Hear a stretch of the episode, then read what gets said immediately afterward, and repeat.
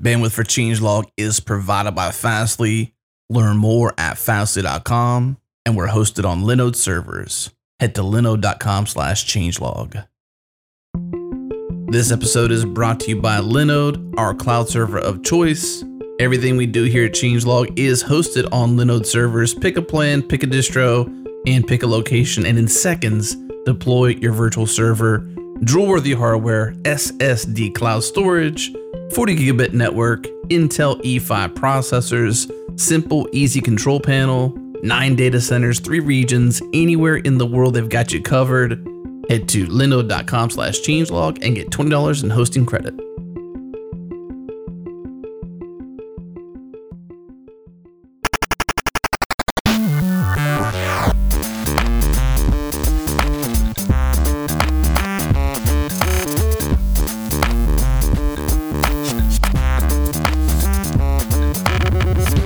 Welcome to Request for Commits, a podcast that explores different perspectives in open source sustainability.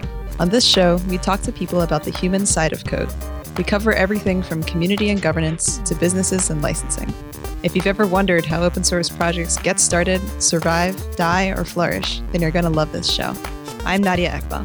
And I'm Michael Rogers.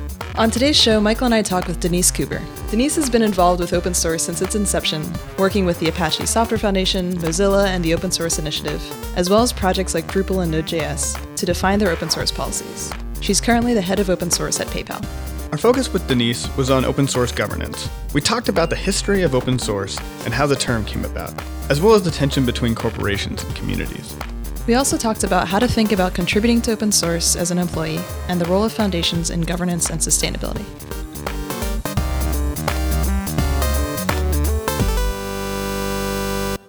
You know, we talk about open source sustainability on this show. It's a really hot topic now, but you've been working on open source sustainability, I think maybe before it was called open source. So why don't you give us some of that kind of history and backstory through the lens of sustainability? Sure. Well, so when I got into open source, it was just kind of the beginning of companies caring about open source. And, you know, there was an early vanguard of companies that either they already kind of had open source as part of their history, although maybe it was called free software when that started, or they had some vision about why it was going to be important to them. So, you know, the big players were Sun and IBM, who's been in it since, you know, very, very early. And there were some companies that were really, you know, against us. So we had sort of classical, you know, light and dark, if you will. So Microsoft was pitted directly against us. And there were a couple of other big companies that, you know, it really was going to threaten the way that they did business. So they were pretty clearly against us. And then there were up and coming companies like Red Hat that were just starting out. And we're tiny, but we're, you know, so deeply based on open source that they cared a great deal. And they were building alliances all the time. And so that's sort of the point at which I came in. It's important to say that there was, you know, a good 15 years, 18 years of people developing software in this way that would be called the modern era. Because, of course, you know, we all know that in the early days of computing, everybody shared everything because it was just a hobby, and they had to share everything because, you know, it was the only way you could reasonably get anything done. So the point at which that all changed was has been classically tied to the Homebrew Computing Club and Bill Gates' realization that he wanted to charge for essentially access to the sources, although that's not how he framed it. But he wanted to start selling non-source accessible executables. And he made a very successful business out of that. The modern era of open source wasn't exactly a reaction to that, although it's been characterized that way. I think some of it was just people who it was more convenient for them to work in the old-fashioned way because their problem space was new enough that they needed that kind of sharing. And I think the BSD community falls pretty evenly into that. And you know, maybe also send mail and bind and all that stuff. But there were other things that were definitely starting to head in the direction of money, and, you know, money changes everything. So so that's about when I came in the door. And in those days, the The corporations wanted in on the lift, the marketing lift of the term, the coining of the term open source. You know, Tim had that famous meeting, and they came up with that cool term. And then he used his media arm to make that term interesting to people. And almost immediately, there were people that just wanted to take advantage of the lift the term was getting. And so some existing projects that had been around a long time and were pretty successful, all of a sudden had to deal with that, the hype factor. And so people were code dumping, for instance, at Apache. Apache had to change its license and also some of its practices to make sure that people got it, that they didn't have access to the Apache brand just because they dumped some code at Apache. Can we talk a little bit about just the media lifts part of it, of how he made sure that people were using the term open source? Because I think people don't necessarily know about that. Well, I don't think he enforced anything. I know it was sort of the anti-free software movement, if you will. And I don't mean that in the sense that they were pitting themselves against free software. I mean, they were using different tactics. So, you know, Tim and others like him saw amazing software coming out of the free software movement that was being hampered by the political attachment that the authors of the GPL had. They were basically, in GPL v2, the first page and a half of the license is a political manifesto before you ever get into any legal terms. And that made a lot of people uncomfortable in the straight corporate world and also, you know, governments and places like that. And so Tim saw an opportunity to like reframe the whole thing under a new term that, first of all, didn't have the inherent ambiguity of free, because in English, free means both liberty and gratis, and that was a problem. But also because people got them confused. You know, free as in gratis doesn't necessarily lend value to the endeavor. Free as in liberty does. And free as in liberty is very definitely the message that the Free Software Foundation was pushing. Free as in gratis was what was driving people's adoption. And so there was an ambiguity. I mean, not all people, but certainly corporations were picking things up for that reason. So open source was a little more honest. You know, it wasn't ambiguous, I guess would be the answer. So he came up with a term, and then he there was a Perl conference that was pretty successful that he'd been running for a while. And he started it around the time that there was a lot of contention in the Perl community because of the work of ActiveState to create a Windows native version of Perl, which felt like crossing the streams, if you will, of loyalty, since Microsoft was a pretty vocal critic of open source generally, or free software generally. So he changed that to be the first open source conference, OSCON.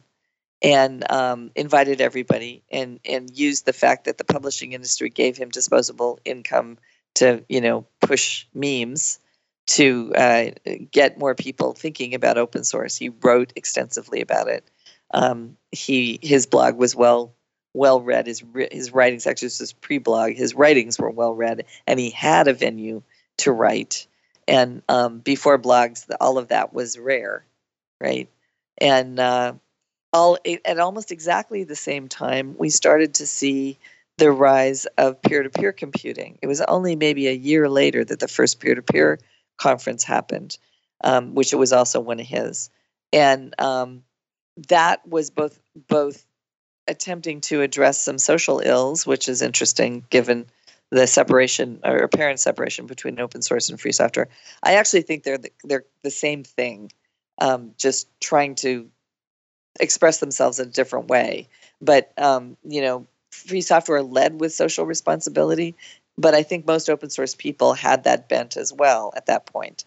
And so in the peer-to-peer movement, there was a whole lot of helping political activists and using the lightweight and portable nature of peer-to-peer networks to do interesting things, starting with sharing music more widely.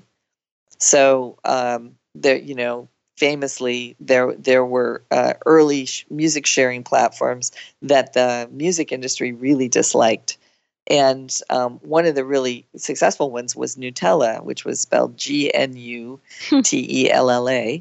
Gnutella was written by a bunch of people who saw the central architecture of the first experiments in music sharing and decided that a massively decentralized architecture was going to be harder to quash because there would not be a single point of failure or single throat to choke. And so they created this endlessly replicating everybody's a server, everybody's a client architecture for music sharing. And almost immediately, Larry Lessig showed up and started talking about copyright problems. And the confluence of the change in the music industry and the change in copyright, or the attempted change in copyright law, and open source, they all converged at the same moment. So for a really long time there, every open source conference had a huge component about music sharing and media sharing generally. And that gave Tim a much bigger springboard for his message about open source. So some of it was his cleverness and some of it was just lucky confluence of time and place, right? Interesting. So this is happening around the same time that Linux is also on the rise. And so before we kind of leave this era, one question that I have is that, like, one of the things that I have to talk about a lot right now is how there are a million reasons why people contribute to open source, and legal obligation is usually not one of them. The kind of legal obligation you have with copyleft. But often people point to, well, in this previous era, the only way to get people to contribute at the same time was, you know, this legal obligation. How important do you think that was, being that there were these other forces that got people into open source that weren't tied specifically to the legal obligation? You know, I don't remember that that's why Linus chose the license. I think Linus chose the GNU license because it was the only one he knew. Richard Stallman did a lot of running around talking to universities about why, you know, freedom was important. And his style is very sympathetic to, you know, people of that age and that ilk. And a lot of projects from that era are licensed under a GNU license because they had heard Richard speak and they knew it better than any of the other options. They didn't really understand what the other options were.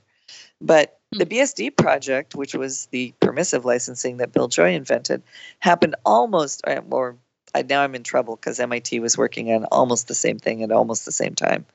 But permissive licensing dates from almost the same era as the free software licensing, and the projects predate the projects that Richard Stallman launched under that new license. And so I think there's always been both sides. I have to say that you know, I mean, I have a bias because I've been an Apache member for a long time. I think that in my experiments for Sun, with pretty much every licensing model you could possibly imagine, including all the possible hybrids, permissive licensing definitely drives adoption better if you happen to be a deep pocket trying to get non-members of your community to join in, right? Which is a bunch of ifs. But there's that situation. In the early days of corporate involvement in open source, the very first corporate project was Mozilla, and Netscape at the time was considered a big company, not as big as IBM, but you know, they had a pocket, right? And they were worried when they constructed their project. They did it as a Hail Mary because Microsoft had just destroyed their market by distributing Internet Explorer with every copy of Windows for free, and Windows was 98% of the install base at that point. So this is why that whole lawsuit happened about anti-competitive practices that Microsoft was doing. Right. And they'd been doing various other things. It wasn't just open source they were picking on. They were anti-competitive all over town, but this was a really obvious example. So Mozilla, among other things, did a Hail Mary and put their client software that was competitive with IE and out as open source, thinking that would drive adoption and keep them alive. And it worked, right? But they were so worried that people would not feel comfortable as individual contributors, because at that time, most open source people were hobbyists and individual contributors. They basically weighted everything in their license to reassure the individual contributor that they weren't going to harm them, while still being fairly legalistic about things like copyright, jurisdiction, and patents and a bunch of other stuff, right? And I mean, they were really bending over backwards. As it turned out, they needn't have worried, because their initial code push was, kind of a mess. It wasn't really set up for anybody to use it. And so then, the next thing that happened was they got a new owner, and the new owner didn't like the way that open source worked. And this was AOL. So they were going to pull the plug because they couldn't get their own stuff in fast enough, and because the community vetting process was frustrating to them. We were in the middle of that lawsuit, and Sun decided that it couldn't afford to have that browser go away. And so another Hail Mary thing happened where IBM and Sun's lawyers went and talked to AOL and convinced them to release the IP into a foundation, and then to give a little bit of funding. And then Sun and IBM each also gave a little funding. And that's how the team was provisioned to write Firefox. Interesting. You were talking about copyleft versus permissive licensing, and it started around the same time.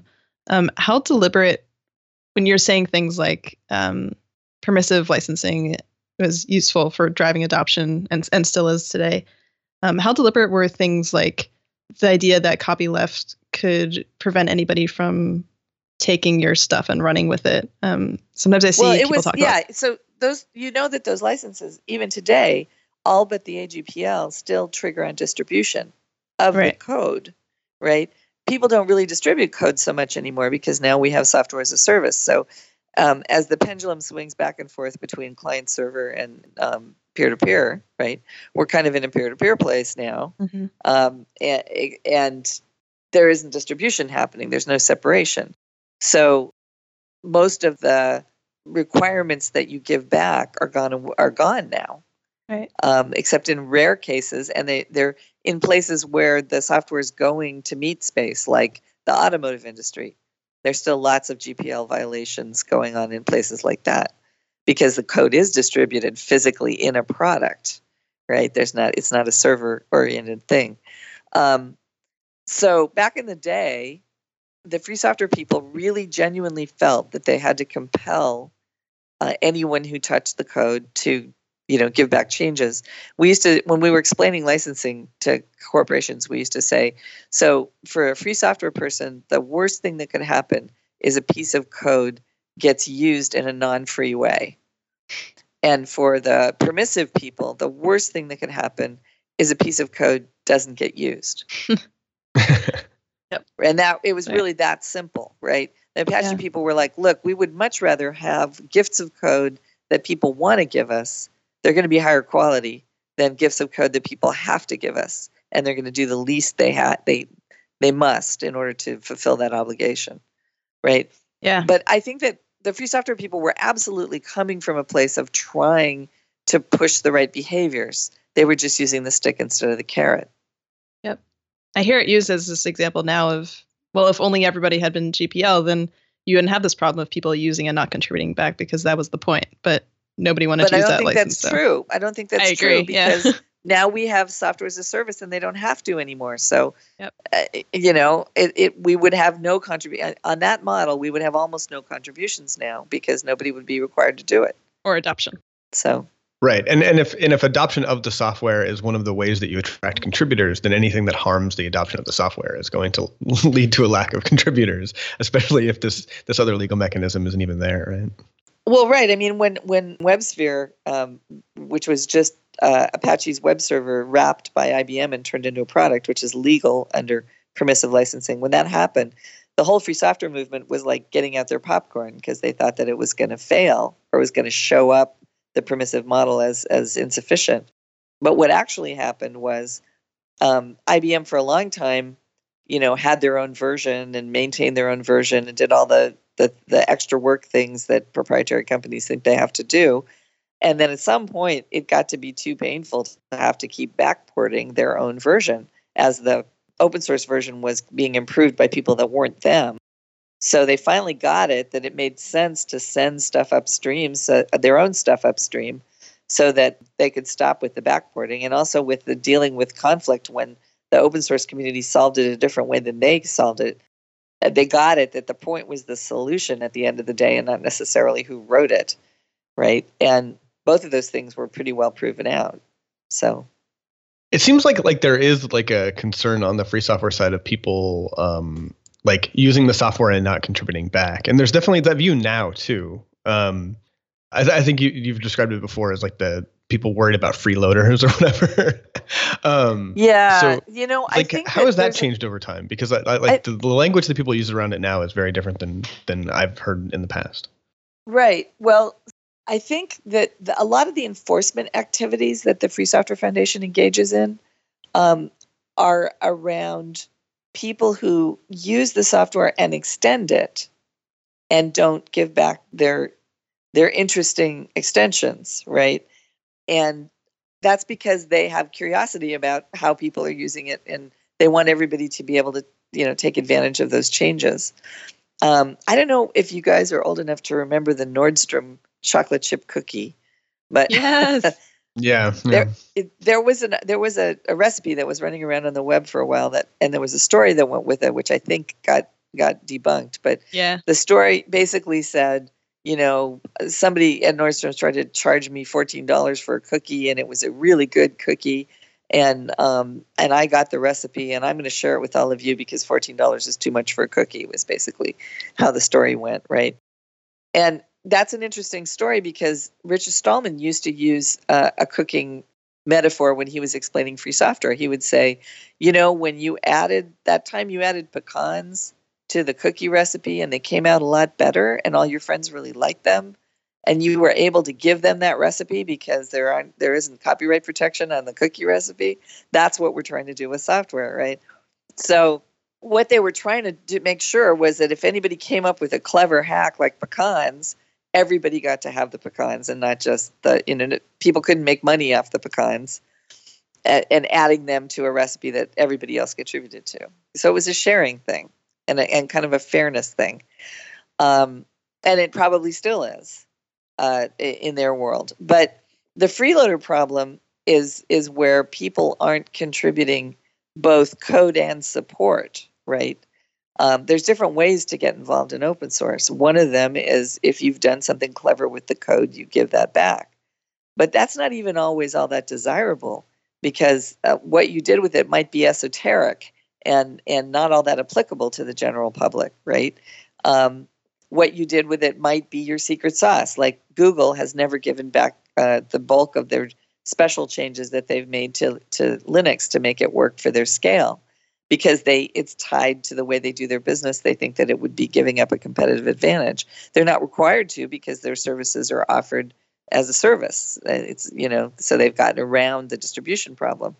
But they came up with Summer of Code, and they open source a lot of other good stuff, and they, you know, they try to mitigate the fact that they're never gonna or they're unlikely to give up those changes to Linux. They do give some of them up for the same reason, the same upstream reason, because it's a pain in the ass to backport, right? But they don't give up the ones that comprise their secret sauce.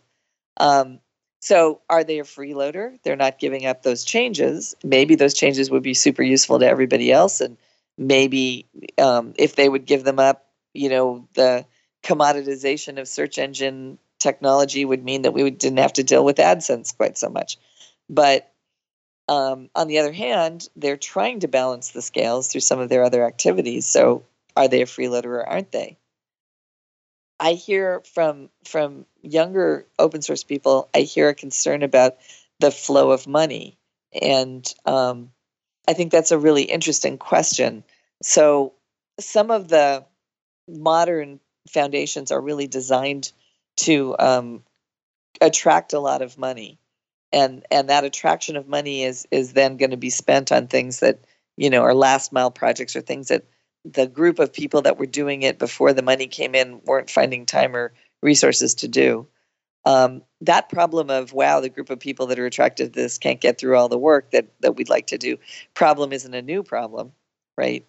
But some foundations, some of the older foundations are designed to run on almost no money. And I think that was a conscious decision. Like the Apache Software Foundation runs on almost no money.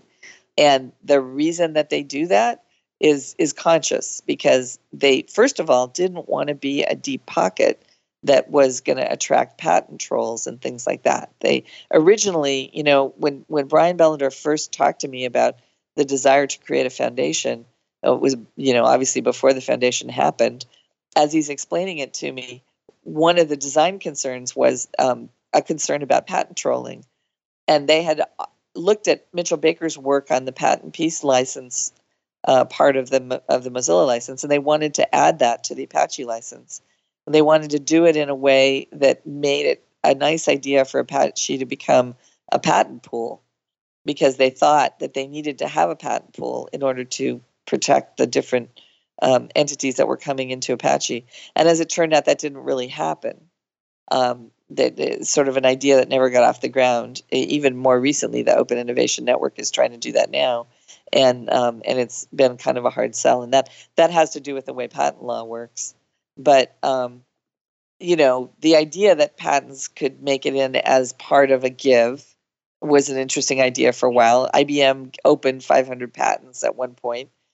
Scott McNeely famously told everybody that the patents. A patent situation with Solaris was basically he was indemnifying all the members of the community against any kind of patent action because he owned all the patents on Solaris, and they were going to be unenforceable after he open sourced the code. I think this is a really good lead-in to foundations and well, especially that Mozilla story is probably the best lead-in I gave you to that. That's a pretty good story. Yeah, there's a piece of that, by the way, Nadja, that I always want to tell you. So the piece I left out of that story has to do with Mitchell Baker. Have you ever met her? No. You know who she is, though, right? She runs Mozilla. Mm-hmm. She has run Mozilla since the beginning of time. Yep. So she started as a lawyer and she wrote the license, and then she got intrigued by the project. She had actually worked at Sun before she went to work for Netscape, so they knew her as a lawyer, and. She got intrigued. She got a job as the general manager of that division, and her title was made Lizard Wrangler almost immediately. And so she's doing her job, and then one day AOL buys the company, and they want to get their changes into the browser, right? So they're trying to push her to get them in faster, and she's, you know, sticking with the process that the community has agreed to and vetting everything. And they decide that she's the problem, so they fire her. And, you know, she had a pretty good severance package. She had a golden parachute of some kind. So she wasn't worried about money. She went home, she dusted herself off, and she logged on, and she kept running the project. And all of the engineers kept deferring to her, more importantly, right? And to be fair, they didn't all work for AOL by then. A lot of them worked in other people's companies, and they were just contributing, right?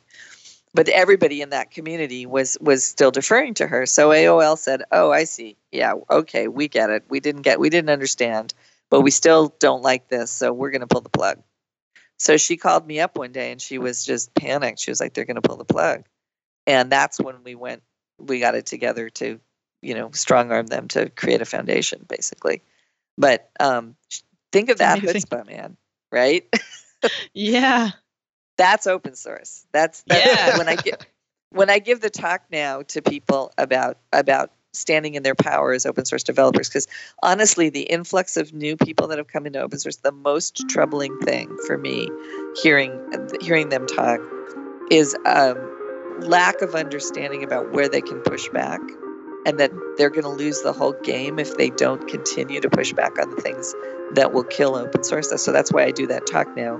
My brief sustainability talk that's got the 7 points that I think you really have to focus on when you're thinking about standing up and saying, you know, this isn't right, which people have to be willing to do, just like Mitchell did.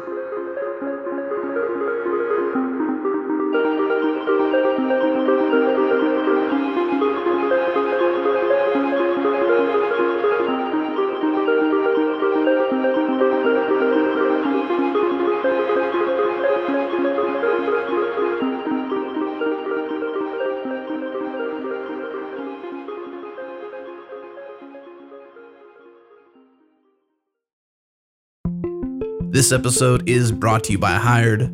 Hired matches outstanding people with the world's most innovative tech companies out there. Hired uses an algorithmic job matching tool in combination with a talent advocate who will walk you through the entire process of finding a better job. You might be looking for a more flexible work schedule, more money, or a remote job so you can travel and see the world. You may be looking for opportunities at Facebook, Mixpanel, or Squarespace, or the many other top tech companies out there looking for engineers on hired. You and your skills could be a valuable asset to any of these companies. You just have to take the first step. That first step is hired.com/changelog. Go there, learn more. Our listeners get a special $600 hiring bonus when you find your next opportunity on Hired.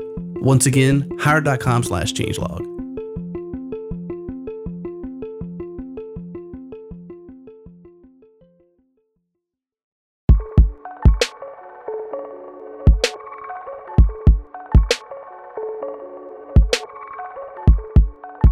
I think having that history is so important, because what I've seen is a lot of people feeling isolated and not having that sort of long historical lens of being examples of where other people have been able to push back and really understanding that. And I think almost some of that comes from open source being so default right now that people don't think of it as, oh, I have this unusual power. They think this is just sort of what everyone is doing, and I'm just going to sort of accept things the way they are and be miserable, which is not great, right. But it's stories like that that make you think, oh, wait, like there's something really powerful about the way we work now, and we have a way to leverage that. Well, if you were an engineer before we did all of this work to change things, it would be a lot like being an engineer now in a lot of places like Accenture and those places, right? So think of yourself as a cog in a wheel for a minute. You know, the problem is that engineers, they're artists. You know, a good engineer is attached to the creation of the thing that they're building just exactly like an artist is. Paul Graham wrote about this a long time ago, but we all kind of knew it before that. And not all engineers are that way, and not all need to be. I mean, one of the reasons that Microsoft was so opposed to open source, I think, was their developer base, the people that when Steve Ballmer ran around screaming about developers with the sweaty armpits and all that, he wasn't talking about people that were going to get to invent Microsoft products. He was talking about consumers of Microsoft products. And Visual Studio and Visual Basic were basically designed to make the job of programming easier so that non-artists could still do it. It was kind of like paint by the numbers in a way, right? So Visual Basic is very much just stringing together other people's work, like beads, right? And so there's two kinds of programmers. There's people who invent stuff, and there's people who work with Microsoft's tools. And that's why it was so dangerous to them. Now, that was a gross generalization. Of course, there are people who invent stuff with Microsoft's tools, but there's a really large percentage of the kind of programmer that just show up every day. And they're not bad people. They're working, but they're not motivated or trained up enough to really be inventors. And open source was founded by inventors. I think that's a big distinction that's growing now, especially as programming is becoming easier for a lot of people. And that's sort of the point, right, is you have these tools that you don't have to go deep into the weeds and figure out how to build things. Well, I think that's what abstraction does, right? We're working on 5 and 6 GL languages now. And those abstractions save you from having to, pay attention to pointer math or any of the things that you used to have to really have godlike powers to learn how to use a language well, right? But along with that comes, the free style of working that we have. There's a lot of other things that come from us being the one irreducible quotient, right? Like we are the thing you have to have in order to make software. Even that's how I felt coming into it as an outsider of just, wait a minute, all these people are forming the foundation of software for everyone else, but they seem to not have the leverage that they should. And I think that's the part where even for an open source developer today who's pushing things forward and innovating, I think even they still don't recognize their own influence and power sometimes. And which is why I do that talk. Yeah, which is really important because, which we're going to call the superpower talk, right? It has a superhero in it and everything. He happens to be a little boy, but I think it's really important for people to realize that you got to be uppity because, it's kind of it's like democracy kind of, right? If you want to talk about the real freeloader problem is people not showing up at all and just expecting somebody else to do whatever it is. When we started out, people were just so excited to have an opportunity to work together and get stuff done so much faster and so much more efficiently than was happening in their day job. You know, it was like people used to say things like, look, if my employer ever tells me I can't do this, I will quit because this is the only thing that keeps me going. Right. Yeah. And they didn't mean their day job. They meant that the evenings and weekends they were spending on their open source projects. So, oh, wow. That's such a difference from now where like people just flow in and out of contributing to open source and parts in their jobs a lot of the time. Whereas back then it was like, oh, no, this is what I do to stay sane on my night. Yeah, very much so. It very much was that way. And part of why I've been pushing InterSource so hard is because I think we'll see a time, as with democracy, where it's so much an accepted fact that we start to lose ground on what we won for ourselves, because we won a lot of autonomy and a lot of choice and a lot of, I mean, we're seeing it now. You know, IBM is making everybody come back to work in the office, right? One of the things we kind of fought for was the right to work wherever the hell we happen to be, and also whenever the hell we happen to be, right? Because as you know, Michael, programmers work better at night. They do. They just do. And not all, but a really large percentage. And so, you know, dragging everybody into the office from 9 to 5 and asking them to code is a ridiculous request. Yeah. And well, also like a lot of projects are global, and so it's always night somewhere. So exactly. Well, we didn't used to have enough before the internet. We didn't have good enough communications to do global projects, right? So that was baked into open source. That assumption that somebody was always awake. Yeah.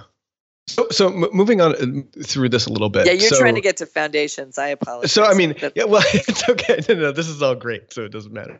But I mean, you've been involved in more foundations than I can count. I mean, just for the audiences to be aware. You mentioned Mozilla and Apache, the Node.js Foundation. You've been a part of since we started. The Open Hardware Association. I helped them get off the ground. The Drupal Association. I've had conversations with Ushahidi. I've spent a fair amount of time. I mean, I've done a lot of, you know, sort of, let me just help you with this one little problem with lots and lots and lots of different foundations. Right. Before there was the Linux Foundation, there was something called OSDL, Open Source Developer Labs, I think is what it was called, and I helped them out. Although, you know, they were really set up so that Linus would always have an employer. Because right. Linus took a job with a chip manufacturer at one point and announced that he was going to put Linux on the chip, and Intel lost their mind. So when that folded, they never, ever, ever wanted to go through that nightmare again. So they and IBM funded the OSDL so that Linus would always have a job. Yeah, that's a word of warning for future BDFL projects. Is that when you have a BDFL and a bunch of companies depend on your project, you need to be terrified that one of your competitors will eventually hire that person. It's one of the things that the LF still does, is that they make sure that Linus is at an independent entity and not at one of the competitors. Well, and you know, when to circle back on companies, I always say that there are no open source companies. There are only companies that are good to their open source employees. And if you look at Guido van Rossum, for instance, who invented Python, or Rasmus Lerdoff, who invented PHP, both of them had really, really good relationships with their employers for years and years, where they were allowed to still run their project for the best outcome for the project, even and you know, they got air cover from the company that employed them, and the company employed them because they used that project, but no one could say, wow, Google's really had an undue influence on Python. Yeah. So getting back to what I actually want to do. So a lot of these foundations have very different contexts that they came out of. Like, when does a project need to start a foundation or need to go into a foundation? Like, what are the constraints that it's under where it needs that kind of institutional support? Versus, you know, like, you know, the majority, like the 99% of other projects that are happening in open source that aren't at the point where they've had to get that yet. They're just on GitHub somewhere, yeah. So in the early days, the foundations were another way to convince people that you were serious about open sourcing and you weren't going to try to control it over much. So there were a lot of attempts in the early days to leverage open source by big companies that failed, like Apple, when they came out with OS X, that was based on the mock kernel, which is a variant of BSD. And they made a commitment to the mock community that they were going to, you know, continue to run an open source project that took advantage of all of the R&D that they were doing to make the Apple OS work better and better. And they did hire Jordan Hubbard and set up a really nice little playground for them outside the firewall of Apple. But they never made the step of actually doing their development, which would have been unimaginable for them, over that wall. So they kept throwing tarballs over the wall every time they, you know, did something clever. But unfortunately, that completely pissed off the people that were working on the public project and trying to solve some of the same problems. Because it'd be like, you know, I'm building a snowman. I've done the body. I've done the chest.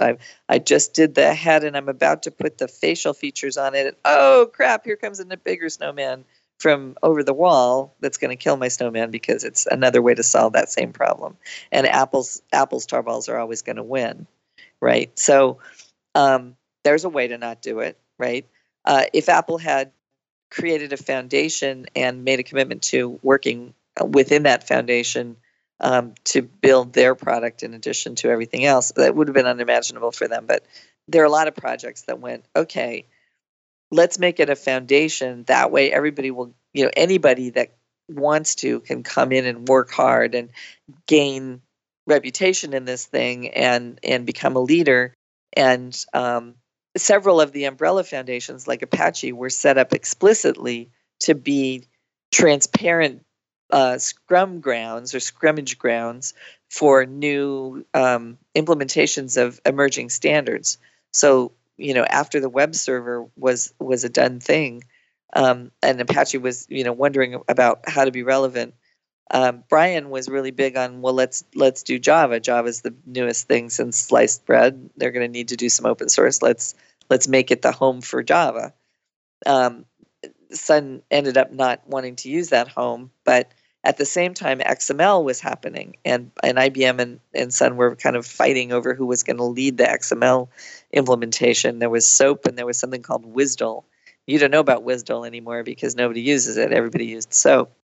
Not that SOAP was great, but at the time it was better than what there was before, right? And but that argument, that battle happened transparently at Apache. Anybody that cared about that could watch it happen, which is different than standards bodies where everything happens behind closed doors by design, because none of the companies want anybody to see the political machinations they're going through to get what they want, right? So it was a democratization, if you will, of the de facto standards process. And that could only happen at a foundation. You had to create a neutral ground where the dinosaurs could come for water, as one of my slides generally shows, right? But these days, it's a lot different. The reasons that you might come under a foundation are different as well. So, well, let's see. We might as well talk about Node, since both Michael and I work on Node. Node ended up at a foundation because we were trying to heal a fork. The community was rebelling against the trademark holder because it was set up as a BDFL organization, and the thing about that people don't understand about BDFLs is they're called for life for a reason. You can't pass that baton. There's a lot of attempts to try to pass those batons, but functionally, people are at least partially organized around the personality of that individual, or at least his creation, her creation. And they can't make the transference. So you don't get to just nominate another BDFL and then another one when that one doesn't work out. And that had kind of happened at Node. There were a lot of disagreements. There was a lot of desire on the part of the community to move forward, and the trademark holder couldn't keep up with the pace of interest in change because they hadn't resourced it to deal with the growth that was happening, because it wasn't part of their direct line of business. It's just something they happened to own. And so getting it to a foundation felt like the only way that the fork could be healed and the trademark holder could feel comfortable that, you know, anarchy wasn't going to reign fundamentally, because they were wedded to a certain amount of control.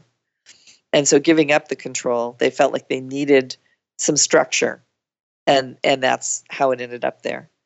It's interesting. I feel like I'm hearing like a lot about foundations are, and especially historically, meant to be a governance mechanism, right? And I think there's sort of a misinterpretation of foundations sometimes as the way to raise money in itself or pay a maintainer to work on a project. But it sounds like historically, open source foundations, as you had said earlier, are often designed to run without money, or are really meant to bring transparency or the governance aspect to a project. Yeah, the deal about the money, I have to say, I've spoken out against pay-to-play boards, which upsets Jim Zemlin. I think every time I say it, Jim Zemlin thinks that, you know, another kitten has died in heaven, right? Because he is genuinely trying to do the right thing. He's not a bad guy. And his conceptions of what's wrong in open source are just as valid as anybody else's. He saw, one of the things he really saw was an inability to attract top talent because they just couldn't get paid the same scale to work on foundation work because the foundations didn't have that kind of budget. Now, Apache really kind of only spends money on sysadmins. And I think they do pay them pretty close to scale. Mozilla had the same problem, actually, that Jim identified. They were losing their top talent to, say, fellow travelers, not so much competitors of fellow travelers, like Google. And because Google, you know, was the new hotness, and they were sucking up all the talent in town. But Mozilla really felt like they needed to make a change in order to be able to support industry competitive salaries. And it wasn't because they didn't have enough money, because they were, you know, because of their deal with Google, they had lots of money by most standards. And even today, they have a pretty solid endowment. But nevertheless, they went through all of the work to create a tax-bearing entity, Google or Mozilla.com, that was completely owned by Mozilla.org. And this was kind of new thinking on their part because it was challenging the way that the tax authorities like to see things done, but they were trying to do the right thing. They were saying, no, we'll pay taxes on our profits, and we'll generate profits, and that will allow us to hire people and pay them, you know, what will keep them involved with us. And it was challenged eventually by the service, and they won in that examination. And so, you know, I guess that's a viable model now, although there's a whole lot of moving parts if you wanted to replicate it. But Jim's idea was, you know, let me streamline fundraising, and he inherited OSDL, which the buy-in cost to be part of OSDL was pretty high, and it wasn't clear what you were getting for that money, and so a lot of his funders were really balking at the high price. So you know, he reimagined all of that, and part of it was, I'm going to hire the very best people that I can to share services. And I'm going to charge, you know, the discounted rates to projects that come in and need those services. But the people are going to get paid, you know, in industry standard rates, because I'm going to raise money on each of these little foundations that I spin up. And he was aided in this quest by the fact that the whole idea of an open source foundation became controversial to the government, because when they started out, we looked like, you know, raggle-taggle bands of hippies, right? And 10 years, 15 years on, all of a sudden, there's huge value being created in these foundations. And it's not clear who's getting taxed on that. They're wondering if there shouldn't be some taxation on that. They're you know, trying to figure out if they made a mistake allowing open source foundations to happen. So they stop making new ones. And there weren't any fewer projects that wanted to get there. So all of a sudden it became very difficult, where before it was like a 2-week process, maybe 4 at the most, to become a nonprofit in open source. All of a sudden it was taking years. And Jim was able to streamline that for people because he and his lawyers figured out how to spin up new foundations under their umbrella. Apache went the other way. There's only one Apache Foundation, but you can be a project under that foundation. And there are a couple of others we should probably mention. There's one that came out of the free software movement called the Software Conservancy, and there are a lot of projects that are there. And God, Michael, I've just lost the fourth one. Do you remember? I mean, there's a bunch of other ones. I mean, there's the FSF, there's the Software Freedom Law Center, there's the, Eclipse, maybe? I forgot about them. Well, no, Eclipse, yes, but no. Eclipse was built for a different reason. It was originally organized around a project that IBM created for an development environment for Java. Mm. And it was an anti-competitive move or competitive move against Sun, because Sun had an open source project that was an IDE, and it was important to own the IDE market, I guess. So IBM came up with this other idea, and that was what Eclipse Foundation was about. Now, you're right that Mike Milikovic has moved it into a space where there are a lot more than just that there. And not all of it is Java anymore either. So yeah, I guess maybe they are. But it's almost like neighborhoods, like a certain kind of person is a tenant at the Eclipse Foundation versus the Software Conservancy, right? Software Freedom Law Center is not actually a home for software. It's a home for legal advice. But the FSF has been, and maybe was the first foundation that accepted other people's projects. And their way of running things is very particular. You're basically trusting the Free Software Foundation to run your project for, forever forward. And in fact, they made an assumption early on that if you put your code there, you were going to accept whatever changes to their licensing scheme that they created. And that was, that's a big ask, right? You're really giving up control completely. You're giving up your copyrights to the Free Software Foundation. Most of the corporate-started foundations had to split hairs there and came up with some exotic ways to say, we want to act like the copyright holder, but you wrote this stuff, so you're also going to have some copyrights.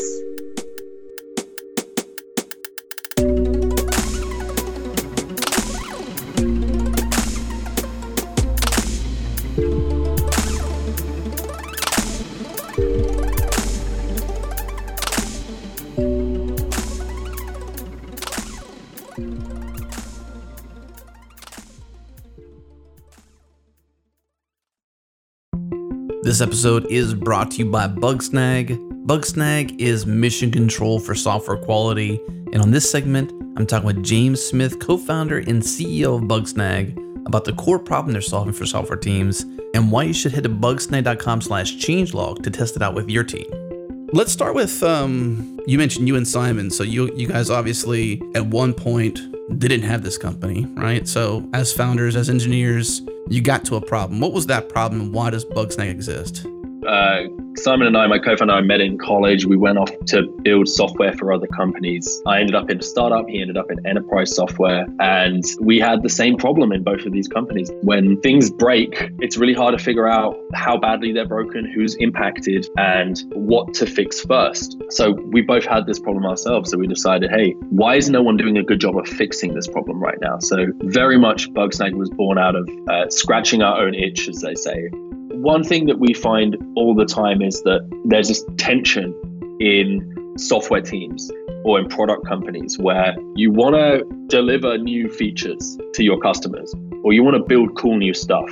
But at the same time, you got to fix bugs because no matter how good a coder you are, you're going to introduce bugs. But there's no clear definition of where to set that slider. Should I be fixing bugs now or should I be releasing features? And so this tension exists, I think, in all product teams, all software teams. If you don't have a tool like Bugsnag, it's very difficult for you to figure out where to spend time. And so that's the idea here, is we're trying to help teams understand whether they should be building or fixing, because there's a bit of a delicate balance between both. So if your team is unsure of how to spend their time, building or fixing, Give Bugsnag a try. It's free to get started with a 45-day extended trial exclusive to our listeners. Head to bugsnag.com/changelog.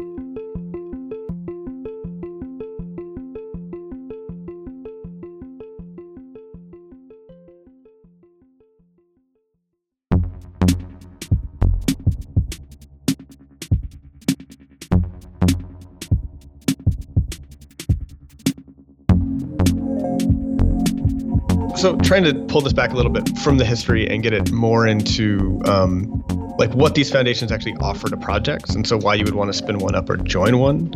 I think that there are some huge disparities in just what these foundations do, for instance, right? Like you mentioned that Apache runs on basically no money, which is great if your project doesn't need money. But like one of the reasons why people like these member organizations is because what they do with the money is they don't hire developers. Like you still want individual contributors to drive the project, but they offer a bunch of other support like marketing and PR that you get when you're trying to go up against other proprietary entities, right? And that's just something that Apache doesn't offer. And in fact, some of the projects inside of Apache have interests behind them that are sort of competing over those spaces, right? So you get a little, like with a member organization, you definitely need to have a wall between the project and the board, because the board is the corporate interest, right? Like it's a pay-to-play board, and you can't have them sticking their thumb in the project. That's how Jim has it set up. There are other possible setups, right? Yeah. Well, there are infinite possible setups. He's using board membership to drive fundraising. Right.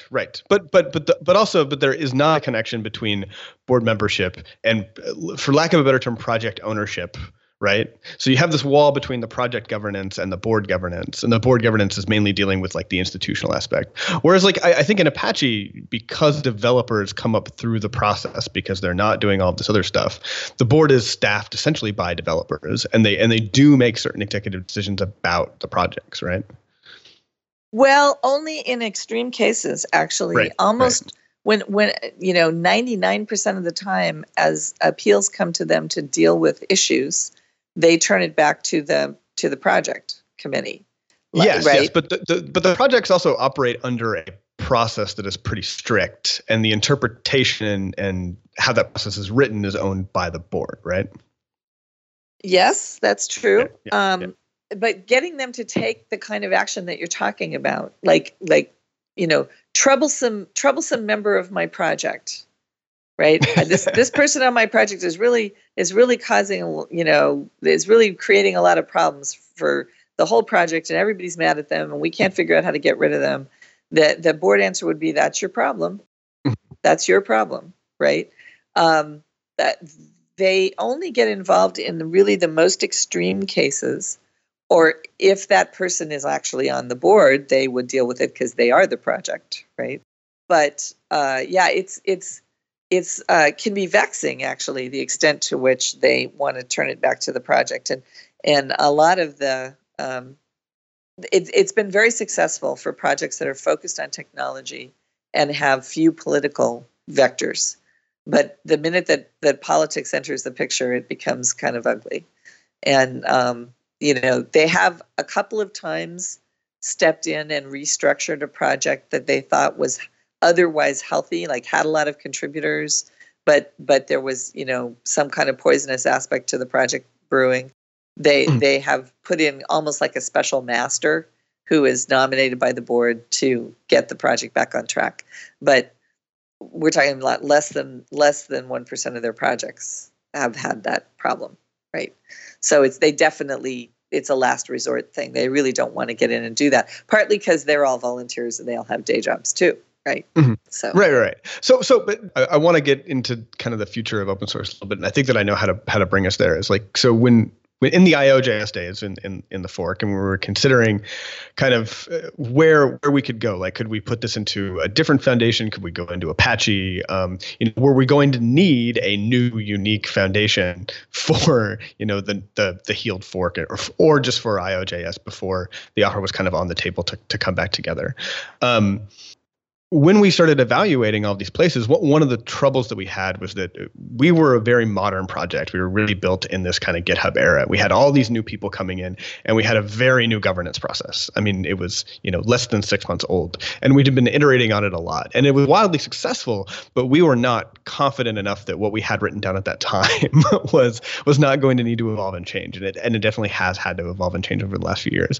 And one of the constraints that a lot of, like, basically every other umbrella that we would consider had was that we wouldn't really own that process. Like, we would have to change, you know, that process, a lot of the parts of that process and the governance rules around that for the entire institution. And so we weren't really able to take on the kinds of experiments that that ended up kind of making this very new governance model that we have at Node.js now. And so if we're looking at, like, where new projects go, like, I mean, I think just in the last few months, Apache said that you can even have your project on GitHub. So, like, if you want to use new tools, if you want to use new governance structures, like, there are constraints with some of these other foundations.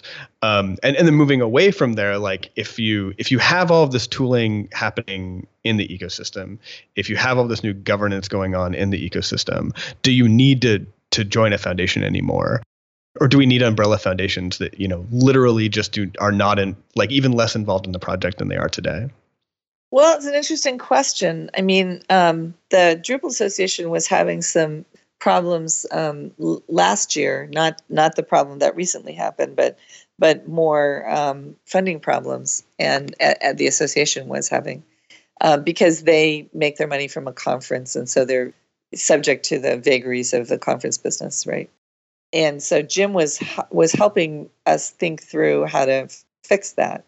And one of the things he was saying was, why are you hosting your own development environment when there's GitHub? So for him, it's a decision of cost, right? It's a liability. It's not an asset, right? But he was unwilling to take a project on that didn't host itself on GitHub. So he's made a tooling choice as well, right?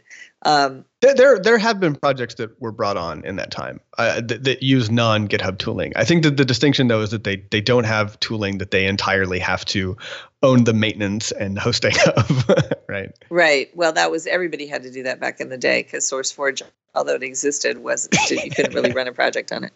So I think going forward, there's a general consensus that spinning up 1,000 foundations is probably not going to keep scaling, partly because it's so hard to do now, and continue. Even though that has eased a little bit, it still comes up as an issue because, you know, it looks like value that's not being taxed. That's not the last time we're going to have that conversation, probably.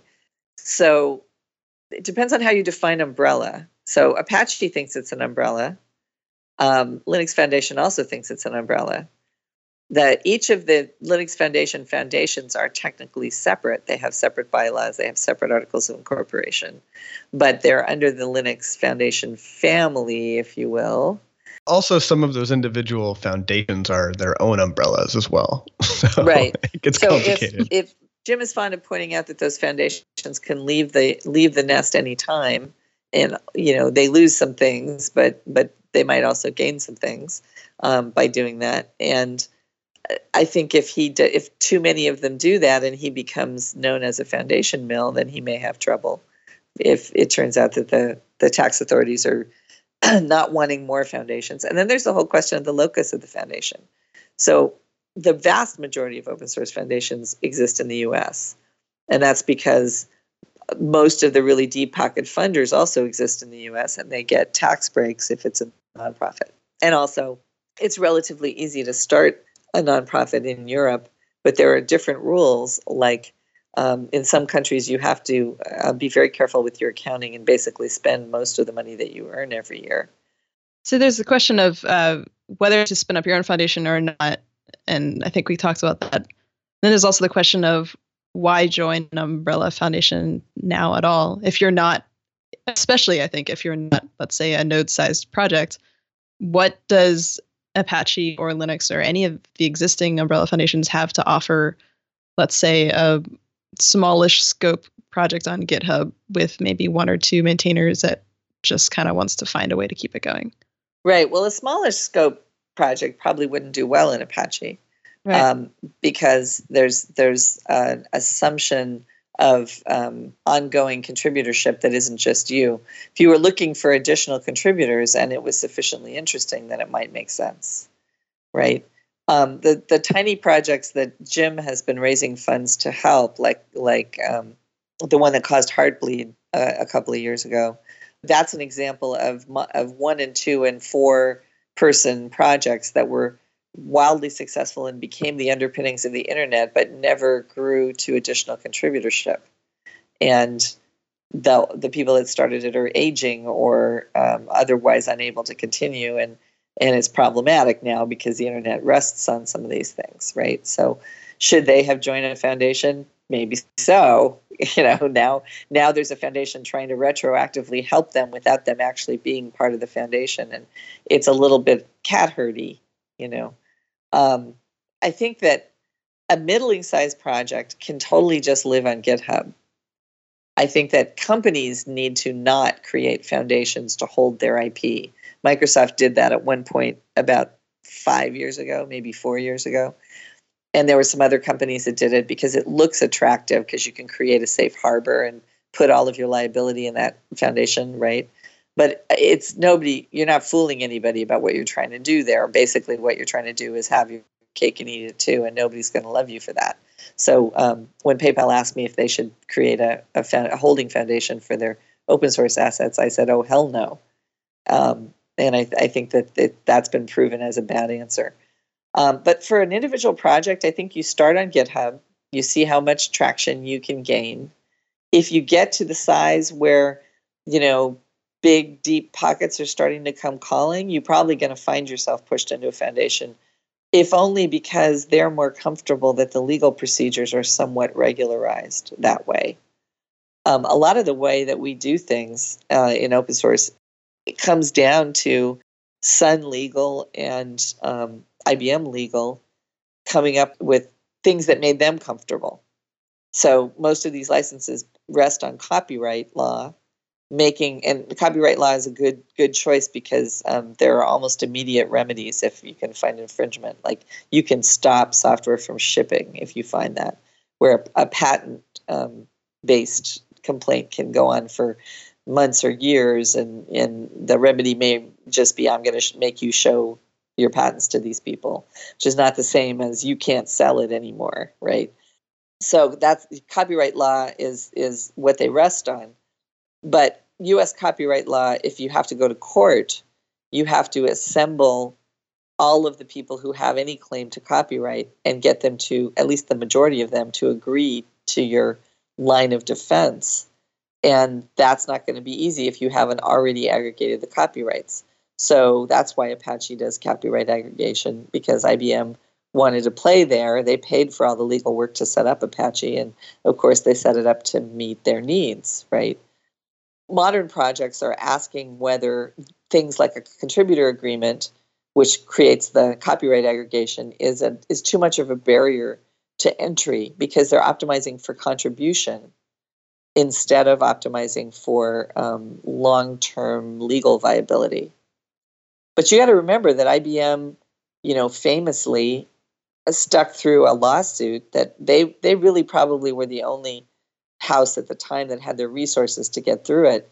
There was a challenge to Linux, and actually kind of to Unix, but mostly to Linux, called the SCO lawsuit, where a single company was claiming that they owned a bunch of stuff and they were going to sue everybody else for using their ideas. And, you know, if you know about the Unix wars, establishing who owned Unix is a pretty tricky thing to do. But IBM, instead of settling that suit, instead of doing anything else, actually saw it all the way to its bitter end. At least we think it's done. And it was proven that SCO didn't have a claim and that Linux is, you know, safe to use, right? And that kind of legal work is only possible if you can actually, you know, pay to have the provenance checked, or you've already aggregated the copyrights. So they actually spent an enormous amount of money on figuring out exactly who owned all the parts of Unix and Linux and all the other X's and you know, making it clear that SCO's claim was spurious, right? So to bring us back and push towards wrapping up a little bit. So we talked a bit about why it's now just more important than ever to increase adoption and then get contributors, right? And I think one of the things that you're seeing in these new communities as pushback is that what they are feeling and what they really understand is that they need to retain contributors, and any barrier to that really has to meet a pretty high bar of scrutiny. And a lot of these... Well, we don't know yet what the legal challenges to all of that are going to be. It's going to be interesting to see. Right, but that's that's like such a 100th order problem from the problems that they're dealing with, right? and in particular, if you're talking about, you know, establishing who wrote the work with these utilities, we would need them from day one. And in reality, we have them with zero of day one software, right? Like nobody starts with the CLA anymore. And so it's really hard for, I think, a lot of these new communities to get their head around, like, this is such an, not that this isn't a real legal argument or that this isn't going to be a real challenge, but that it's important enough to sacrifice their short-term sustainability for some, you know, for if they succeed and they become a legal problem for IBM, then why do they care, right? Well, there are a couple of really famous projects that are not aggregated, and one of them was a challenge to J2EE, Java Enterprise Edition, and that software, the guy, Mark Fleury was his name, he was an ex-Sun employee. He was very concerned that he was going to get sued personally. And his lawyer told him not to aggregate copyrights because it was the only strategy that that would confound a lawsuit because there was no target. This was the Linux model for a long time too, right? Well, that's not, they didn't do it intentionally. They did it because they thought it was going to be a barrier to contribution, I think. Okay. Or they just didn't think of it, right? I think initially it wasn't a high order issue, right? Mm-hmm. Okay. The whole contribution question didn't really come into being until about the time that Mozilla pushed out their project, or Apache was started. They were started within a couple of years of each other, and was very much on everybody's mind at that point. And it might have just been as simple as IBM, you know, the largest IP holder in the world for software, going, wow, this is a whole new model. We got to get our hands on this. I don't know. Mm-hmm. But I do know that it has been the case that it's been useful to have some of that information on projects as the legal challenges come in.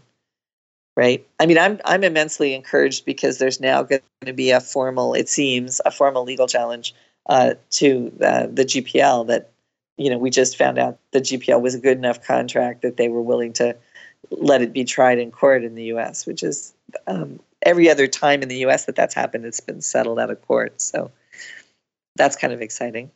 So, I mean, I guess just the thing that I wonder is, like, so we're thinking about this from the point of view of these open source projects on a somewhat individual basis. And I think that we have an assumption that, you know, over time it gets more adopted and it becomes more of a target and da-da-da. But if you actually take, like, a modern application and work through it and look at all of the different software that created this project and what its kind of legal standing is, the idea that you would be able to enforce any of these mechanisms for even half of the stack is impossible, right? Like we've moved to this model of all of these different small projects making such a huge small network of dependencies that it's very hard for, I think, a lot of individual project maintainers to see, like, what use is it actually going to be to a person with an application being threatened with the legal challenge that I did this thing that is going to put off a lot of my contributors, right? Well, but then you see people who are getting sued for stealing trade secrets and stuff between industries, right? That stuff expresses itself in open source too. So, you know, it's a thornier problem than you think. But I understand mm-hmm. the reordering of the issues based on what feels like the most important thing is you know, probably appropriate, but it may be a bit painful down the line. That's all I'm saying. We just don't know yet. Is it going to be a fair trade-off? Well, there's so many projects. Certainly, they're not all going to simultaneously come under, you know, any kind of legal action. So, at least hopefully not. So, it probably is worth the risk, but it is a calculated risk. That's all I'm saying, right? And I think that, you know, contributors to projects like Node realize that, But again, when I said at the beginning, money changes everything. Most of this stuff came up around the money, not around the contribution, right? Mm-hmm. So I think, as with everything, if you follow the money, you can understand the motivations for things. So yeah. I think that people tend to think of money as being directly flown into the project, but money is flying around all the time. And if you don't think about how it's influencing stuff, it'll just sneak up on you, right? Right. Yeah. And it takes a lot of vigilance to keep that from happening and keeping the same people involved. So the BDFL model, I think, is pretty difficult to sustain for any length of time, right? Because people get old and you can't pass on that, right? I mean, you really can't. We've seen it tried many times and it just doesn't work. They get bored quicker than they get old, but yeah. Right. Well, there's been some hacks on it, like the Debian people, vote in a leader every year, which is kind of an interesting thought, because there was a BDFL, but then there's also a Debian leader, because the BDFL's gone, but he's also not been involved for a really long time. So the consensus model seems like it's winning just because there's no way to live long enough to keep the BDFL thing going. Although some of the most powerful software is still BDFL software. So all of these, you notice that there's two ways to go always in open source or in this whole conversation. There's free software and open, there's permissive and inherited, there's BDFL and consensus, there's foundation and not foundation. It's really interesting how there's always two choices, and just like seeds in a forest, both ways work for somebody some percentage of the time. You know what I mean? Like the growth happens out of all of those possible avenues. And we got to remember, it seems like 20 years seems like a long time. It seems like a long time to me, but really it's just a blip. Like there's going to be a lot more time that people try on these different structures. And, there's a bunch of people who think that open source is doomed because software will change in a way that means that it isn't created this way anymore and it doesn't matter.